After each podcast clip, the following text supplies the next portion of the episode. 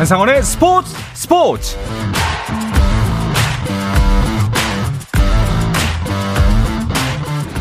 스포츠가 있는 저녁 어떠신가요? 아나운서 한상원입니다.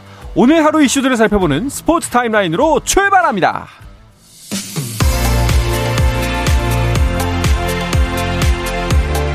네, 프로배구 상황부터 보겠습니다. 위기의 1강 남자부 대한항공과 여자부 현대건설이 오늘 나란히 경기를 펼치고 있습니다. 여자부 현대건설은 2위 흥국생명에 승점 1점 차로 쫓기고 있는 가운데 3위 한국도로공사를 만났는데요. 경기는 현재 3세트가 진행 중입니다. 팽팽하게 진행되고 있고요. 3세트 현재 16대 14, 세트 스코어는 1대 1입니다. 남자부는 1위 대한항공과 2위 현대캐피탈의 승점이 4점 차. 한 경기로 뒤집힐 순위는 아니지만 대한항공은 최근 4연패라는 게 문제입니다. 오늘 KB 손해보험과의 경기는 어떨까요? 이쪽도 팽팽합니다. 3세트 진행 중이고요. 현재 1대1 세트 스코어 3세트는 17대 14로 대한항공이 석점 앞서 있습니다.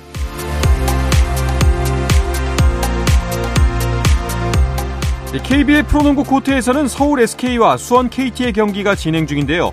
2위 경쟁을 이어가던 서울 SK가 예기치 않은 변수를 맞았습니다. 최준용 선수가 왼발 뒤꿈치 타박상으로 경기에 나서지 못하는데요. 오늘 경기는 어떨까요? 경기는 현재 4쿼터가 진행 중입니다. 서울 SK가 수원 KT 83대 64로 거의 20점 차 리드하고 있습니다. 잉글랜드 토트넘의 손흥민이 십자인대 파열 부상을 당한 팀 동료 로드리고 벤탄쿠르를 SNS를 통해 위로했습니다. 손흥민은 자신의 SNS에 2022 카타르 월드컵 조별리그 우루과이전에서 벤탄쿠르와 포옹하는 사진을 올리며 너의 강인함을 믿는다. 곧 돌아올 거야 라며 응원의 메시지를 전했습니다. 토트넘은 살림꾼 벤탄쿠르의 시즌 아웃으로 위기가 찾아온 가운데 내일 AC 밀란과의 유럽 축구연맹 챔피언스리그 16강 1차전 원정을 치릅니다. 프로야구 NC와 한화가 FA 외야수 이명기를 포함한 2대2 트레이드를 단행했습니다. 한화는 FA 외야수 이명기와 포수 이재용을 영입하는 조건으로 NC는 한화의 내야수 조현진과 2024 신인 드래프트 7라운드 지명권을 받기로 합의했다고 두 구단은 공식 발표했습니다. 미국 프로농구 NBA에서는 댈러스 매버릭스가 어빙과 돈치치가 69득점을 합작했는데도 불구하고 미네소타 팀버울브스에 121대 124로 패했습니다. 돈치치와 트레이드로 합류한 어빙이 동시에 출격한 두 경기에서 접전 끝에 모두 진 댈러스는 서부 5위로 처졌습니다.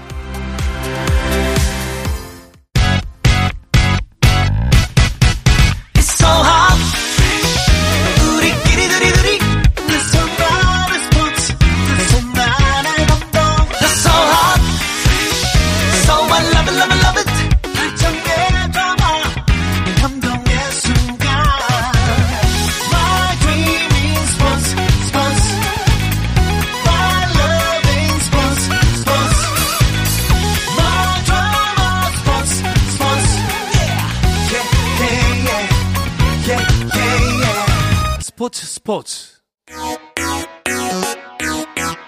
No problem. 다양한 스포츠 이야기를 나누는 시간 오늘은 김 기자와 이 작가로 함께합니다. 중앙일보의 김지한 기자 그리고 스포츠 스포츠의 시조세 이유미 작가와 함께합니다. 두 분 어서 오십시오. 안녕하세요. 안녕하세요. 반갑습니다.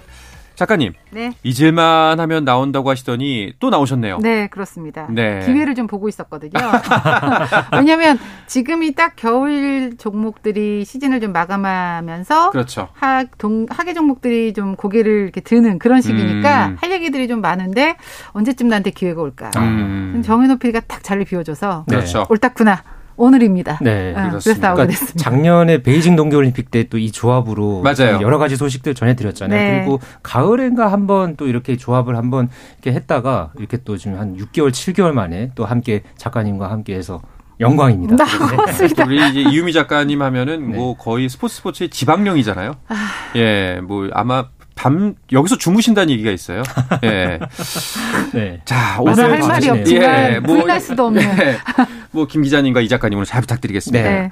어 마, 말씀하셨던 것처럼 이제 동계 스포츠가 마무리가 되고 네. 스포츠 간절기입니다. 이제 네, 봄으로 넘어가고 있는데 이 넘어가는 계절에 동계 종목 메달이 계속해서 쏟아지고 있습니다. 그러니까 뭐 피겨, 쇼트트랙, 스피드 스케이팅, 스켈레톤까지 동계 종목에서 연이어 메달이 또 나왔기 때문에 그냥 이 소식만으로도 전해도 많을 텐데 네. 메달 네. 소식이 계속 이어졌으니까 오늘 좀 다양하게 많이 전할 수 있을 것 같습니다. 소식들. 그렇습니다. 그 중에서도 여자 피겨가 화제였어요. 아 오랜만에 4대륙 선수권 대회에서 우리 선수가 금메달을 따냈습니다. 네. 지난 주말에 열렸던 국제 빙상 경기연맹 피겨 스케이팅 4대륙 선수권 대회에서 이해인 선수가 쇼트와 프리 합계 210 69.84점을 기록을 했는데요. 이해인 선수가 쇼트 프로그램에서는 69.13점, 전체 6위였습니다. 어. 그랬는데 프리스케이팅에서 시즌 최고점 141.71점을 어. 받으면서 어, 역전 우승에 이제 성공을 했는데요. 어, 이렇게 여자 싱글에서 4대륙 선수권 대회에서 우리 선수가 이렇게 정상에 오른 게 2009년에 피겨 퀸 김연아 선수 이후에 14년 만의 일이었습니다. 와. 또 이해인 선수 개인적으로도 어, 국제 빙상 연맹 주관 이 시니어 메이저 대회에서 이렇게 우승한 게 처음이었기 때문에 음. 이해인 선수 개인에게도 또 한국 피겨 스케이팅 전체 역사에서도 어, 대단히 의미 있는 그런 메달을 금메달을 따냈습니다. 그렇습니다. 이 프리스케이팅 연기를 하고 본인도 만족을 했나 봐요. 네. 끝나고 주먹을 탁 쥐면서 음. 약간 해냈다 이런 느낌의 됐다. 네, 네. 세레머니를 했는데 어, 나중에 보니까 점프 7개 모두 성공시켰고 스텝 시퀀스, 스핀 모두 최고 난도 레벨 4 판정을 받았다고 해요. 근데 경기를 보면서 느낀 게 높이가 많이 좋아졌더라고요. 음, 네. 어느 정도 점프를 하려면 이 높이가 확보가 돼야 뭐 세 바퀴 반, 그렇죠. 세 바퀴를 돌 수가 네. 있는데 이게 좋아지다 보니까 완벽하게 점프를 다 할 수 있는 고난도 점프를 할 수 있는 그런 걸 볼 수가 있었고요. 이 선수가 이제 주니어 시절 때부터 뭐 포스트 김연아, 제2의 음. 김연아 이런 말 하면서 유망주로 각광을 받았다가 베이징 동계올림픽 때 출전이 무산됐거든요. 그렇죠. 본인이 많이 낙심을 했을 텐데 이 4대륙 선수권 대회 금메달을 통해서 본인의 부활을 알리는 아주 좋은 기회가 된 것 같습니다. 그렇습니다.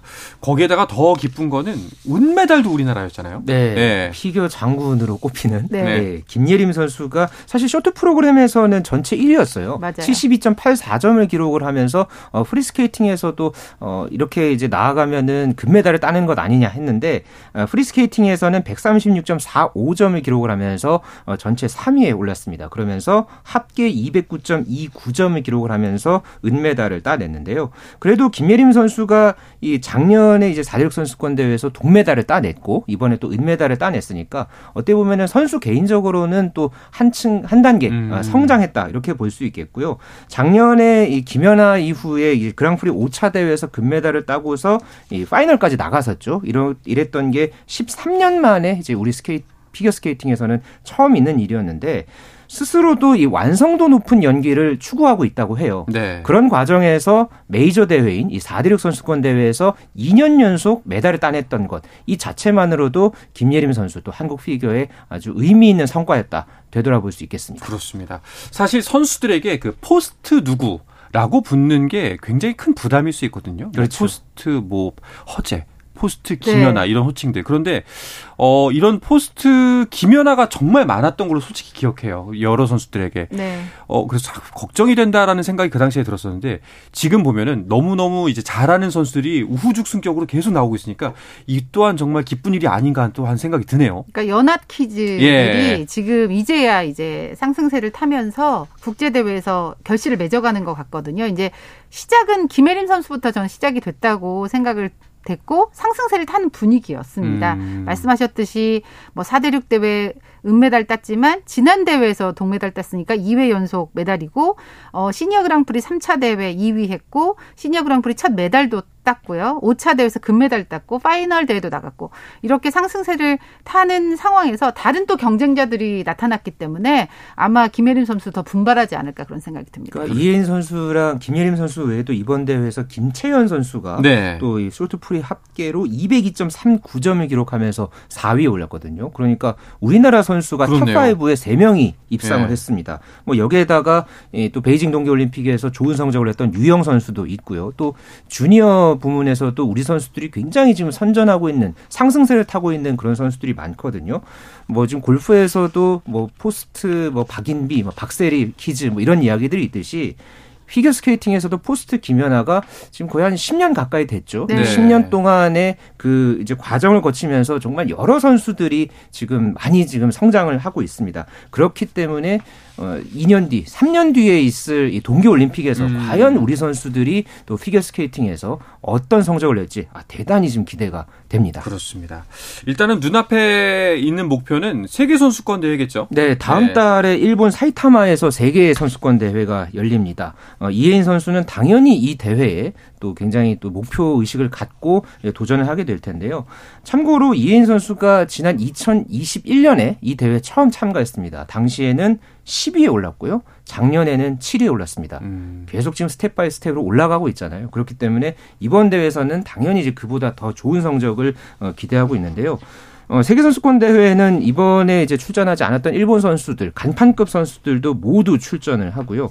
사실 그 이혜인 선수가 이번 4대륙 선수권 대회에서는 시즌 최고인 210.84점을 받았는데 네. 만약에 세계선수권 대회에서 이 개인 최고 점수 작년에 이 4대륙 선수권 대회에서 기록했던 게 213.52점이거든요. 이 퍼포먼스 이상의 어떤 성적 경기력을 보여준다면 어, 내심 어, 기대 이상의 뭐 top5를 음. 넘어서서 메달권까지도 바라볼 수 있는 그런 어떤 지금 상승세를 타고 있다고 조심스럽게 전망해 봅니다. 그렇군요. 반면에 이제 우리 또 남자부에서의 희망인데 차준환 선수가 메달을 기대했는데 막상 이제 시상대에 서지는 못했네요. 네, 4위를 기록했는데요.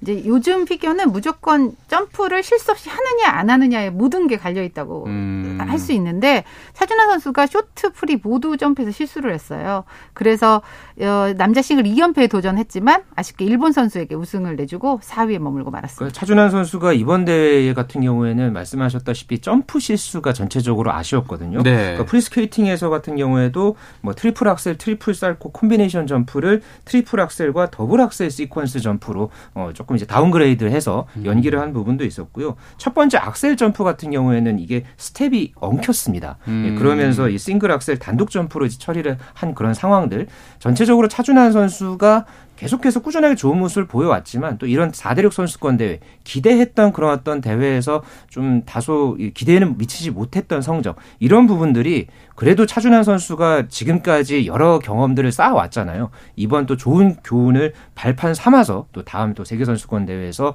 더 높은 더 좋은 그런 어떤 퍼포먼스를 보여줬으면 하는 바람입니다. 네, 또 세계 선수권이 있으니까요. 차준환 선수 또 다시 멋진 모습 기대할 수 있을 것 같습니다. 네.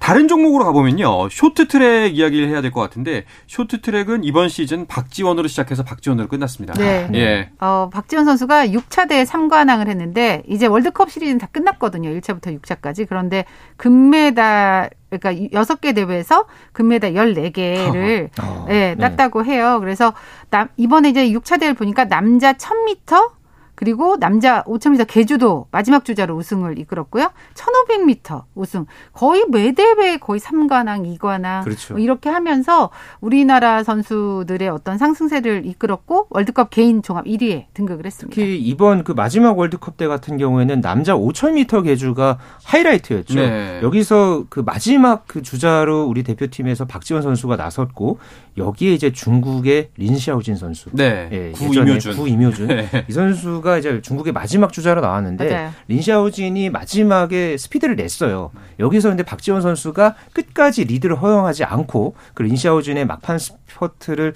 이제 막아서면서 몸으로 이제 몸싸움으로 이제 이겨내고서 결국은 이제 금메달을 따냈는데요. 오늘 그 조금 전에 쇼트트랙 대표팀이 귀국했습니다. 여기서 어, 제가 지난주에 그 크리스털 트로피라고 네. 해서 이번 시즌서부터 월드컵 종합 우승을 차지하면 이 트로피를 가져갈 수 있다라고 말씀드렸잖아요. 그래서 이 트로피를 박지원 선수가 어느 자리에 놓겠, 뭐 놓겠다 이런 이제 이야기를 했는데 이거에 대해서 이제 멘트를 한 게 본가에 가서 이 트로피를 보여주고 나서 선수촌으로 이걸 가져가겠다고 하더라고요. 오. 그러니까 선수촌 숙소에다가 음. 이 트로피를 놓고서 일어났을 때나 뭐 누울 때나 언제든지 가장 잘 보이는 자리에다가 네. 그 트로피를 놓고서 계속해서 이걸 보고 보고 있겠다라는 이야기를 했는데 사실 박지원 선수가 그 전에 지난 시간에도 말씀드렸지만은 평창 올림픽 때 그리고 베이징 동계 올림픽 때 국가대표 선발이 좌절이 됐던 선수였거든요. 네. 이번 그 어떻게 보면은 3, 세번 이 세 번째 이 올림픽 도전을 앞두고서 이 트로피를 보고서 뭔가 좀 동기부여를 얻겠다는 그런 어떤 의지를 어, 굉장히 강하게 피력했던 그런 어떤 이 귀국 현장을 좀 봤습니다. 절치부심의 결과물이 이제 이번 시즌이라고 볼 수 있을 텐데 그거를 잊지 않고 계속해서 가져가겠다는 의미네요. 그렇죠. 아, 무섭습니다. 네. 이제 월드컵 시리즈가 끝이 나는데 어 남녀 대표팀의 희비는 조금 갈려 보여요. 그러니까 예전에는 우리가 쇼트트랙 하면 여자 선수들이 좀 더 좋은 성적을 내고 그랬었죠. 개주에서도 우리가 무조건 금메달을 따고 이랬었는데 이번엔 약간 좀 바뀐 양상이 됐습니다. 네. 박지원 선수를 중심으로 해서 좀 똘똘 좀 뭉치는 분위기 이렇게 되고 있는데 여자 대표팀은 유럽 선수들이 계속해서 급성장을 좀 하고 있는 상황에 최민정 선수가 올림픽 시즌 다음 시즌이니까 좀 체력적으로도 힘든 것 같고 이제 대신 뭐 김길리 선수라든지 이런 선수들이 좀 나오면서 그래도 좀 선전은 하고 있지만 음. 우리가 생각하는 것보다는 기대에 못 미치는 그런 남자 선수들보다는 여자 선수들이 좀 처지는 그런 성적을 내고 있는 건 맞는 것 같습니다. 네. 뭐 이제 한 시즌 끝났으니까요. 또 다음 시즌을 기대해 보면 좋을 것 같습니다. 마지막으로 어, 빙상 종목 중에서는 스피드 스케이팅 이야기를 해볼까 하는데요. 김민선 선수의 시대가 열리고 있다. 이렇게 표현이 될 것 같아요. 어, 김민선 선수의 네. 지금 최근 경기력이 대단합니다. 네. 지금 월드컵 다섯 개 대회 연속으로 여자 500m 본인의 주종목에서 계속해서 정상에 올랐고요. 뭐 지난해 12월에 열렸던 4대륙 선수권 대회 그리고 어, 유니버시아드 대회까지 지금 포함하면은 거의 지금 본인이 출전한 모든 대회 500m에서 전 전체 지금 금메달을 목에 걸고 있는 상황이거든요. 지금의 이런 페이스를 보면은 뭐 지금 현재 이 여러 그 스피드 스케이팅의 단거리 전설들까지도 지금 소환될 정도입니다. 대표적인 게 이상화 선수인데 네. 이상화 선수가 이렇게 한 시즌에 월드컵 전 대회를 석권했던 적이 없었어요. 음. 지금 그런 어떤 이 페이스를 어 김민선 선수가 어, 지금 페이스를 지금 계속해서 지금 보여주고 있고요. 지금 이 역대 월드컵에서 어 2000년대 이후에 어 이제 스피드 스케이팅을 대표했던 선수들을 보면은 독일의 예니 볼프 선수가 금메달을 월드컵에서 49개를 땄고요. 이상화 선수가 지금 36개를 땄고 고다이라 나오 일본의 이 선수가 28개를 땄습니다. 현재 이 우리나라뿐만 아니라 세계 지금 스피드 스케이팅에서도 김민선이 이런 페이스를 지금 계속해서 지금 보여주고 있다. 이렇게 지금 이야기를 하고 있어서 앞으로 지금 월드 어, 올림픽까지 지금 시즌이 좀 남아 있잖아요. 네. 이 남은 시즌 동안에 어, 김민선 선수가 어떤 퍼포먼스를 더 보여줄지 지금으로서는 굉장히 지금 낙관적인 그런 페이스로 가고 있습니다. 그렇습니다. 기대가 됩니다. 자, 그리고 이 종목에서도 반가운 메달 소식이 있었습니다. 스켈레톤의 정승기 선수가 은메달을 땄죠? 네, 지난 11일 오스트리아 인스부르크에서 스켈레톤 월드컵 7차 대회가 열렸는데요. 정승기 선수가 은메달을 따냈습니다. 사실 그 1차부터 3차까지는 정승기 선수가 은메달 2개, 동메달 1개를 따냈거든요. 그러다가 좀 그 이후에는 조금 이제 메달권과는 거리가 먼 성적을 냈는데 이번 시즌에 또 막판에 이렇게 또 네 번째 월드컵 메달을 목에 걸면서 분위기를 이어갔고요. 오는 17일에 이 라트비아 시굴다에서 시즌 마지막 월드컵이 열립니다. 네. 여기서 정승기 선수가 또 유종의 미를 거두길 기대해 봅니다. 알겠습니다. 자, 동계 종목이 선전을 이어가는 동안 높이뛰기 우상혁 선수는 새해 첫 대회에 나서는데요. 이야기는 잠시 쉬었다가 와서 계속해서 나누겠습니다.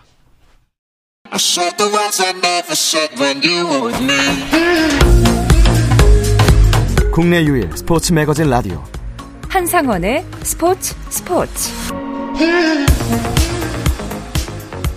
네, 어떤 스포츠 이야기도 함께 할 수 있는 시간 김, 김 기자와 이 작가 듣고 계십니다. 중앙일보의 김지한 기자 그리고 스포츠 스포츠의 이유미 작가와 함께하고 있습니다. 자, 우상혁 선수 이야기도 해보죠. 어, 우상혁 선수 이번에 조금 아쉬웠어요. 네, 네. 아시아 실내 육상 선수권 대회인데 은메달을 땄는데요.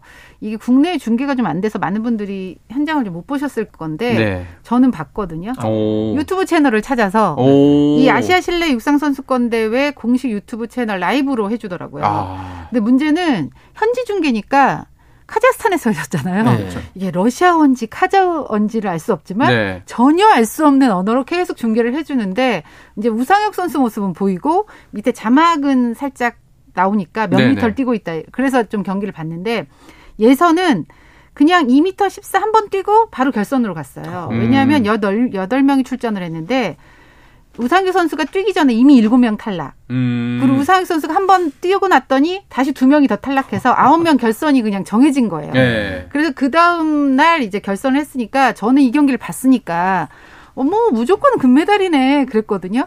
그런데 아쉽게 2m 28에서 좀 갈렸습니다. 음. 그러니까 2m 28에서 4명의 선수가 뛰었는데 모두 실패를 했는데 일본의 아까마스 선수가 이걸 2차 시기에서 넘었어요. 그러니까 우상혁 선수는 어, 내가 이 정도는 더 넘을 수 있겠지 해서 2m 30으로 바로 올려서 네. 뛰었는데 그걸 넘지 못하고 네. 그러면서 결국에 우상혁 선수가 은메달, 일본 선수가 금메달 따는 그런 상황이 됐습니다. 또 우상혁 선수가 오늘 귀국했거든요. 네. 귀국해서 이 표정을 보니까 그래도 표정이 밝더라고요. 맞아요. 음. 사실 이번 대회를 앞두고서 우상혁 선수가 이 경미한 발목 부상을 좀 입었다고 해요. 오. 그래서 그것을 이제 회복을 하고 이번 대회에 이제 나왔기 때문에 이번 뭐 어떤 결과나 뭐 메달 이런 성적에 대해서는 크게 개의치 않는 그런 어떤 모습을 보였고요. 본인 스스로가 워낙 그 우상혁 선수가 이 스마일 점퍼라고 네. 하잖아요. 네. 워낙 웃는 모습이 굉장히 인상적이고 그런데 모든 그런 어떤 지금 목표 뭐 지금 이 탁깃을 어, 오는 8월에 열릴 세계 선수권 대회 그리고 음. 9월에 열릴 항저우 아시안 게임에 포커스를 맞추고 있다고 하니까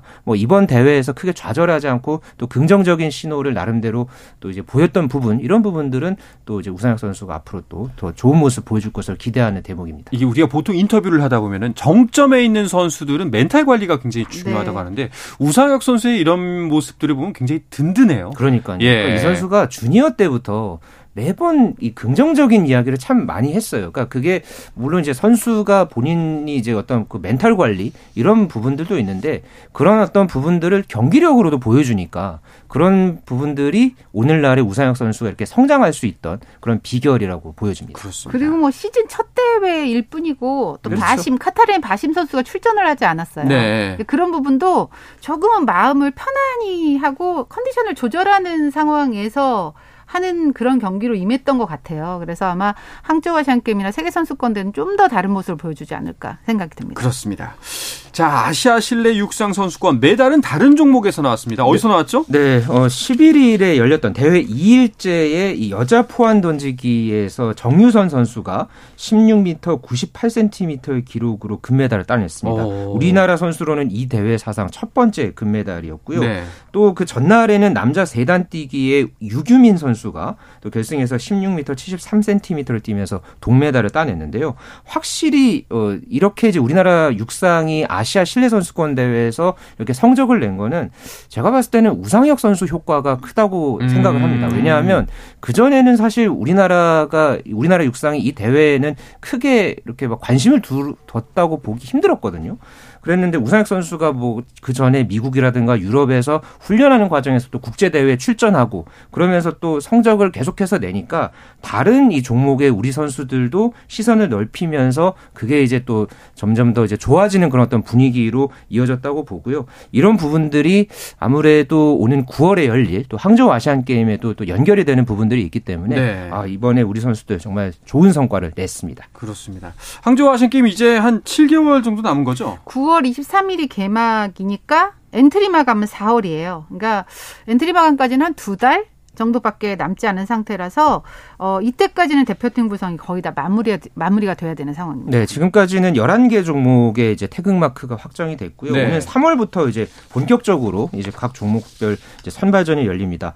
가장 역시 주목이 가는 종목 양궁이죠. 그렇죠. 과연 양궁에 이제 어떤 선수들이 나설까 이게 굉장히 또 주목을 받고 있는데 가장 어려운 양궁 대회죠. 그렇죠. 예. 올림픽 아시안 게임 새로운 이름이 네. 나올까? 네. 뭐 이런 것도 궁금하잖아요. 근데 이게 작년 10월에 1차 선발전이 있었고 11월에 2차 선발전이 있었습니다.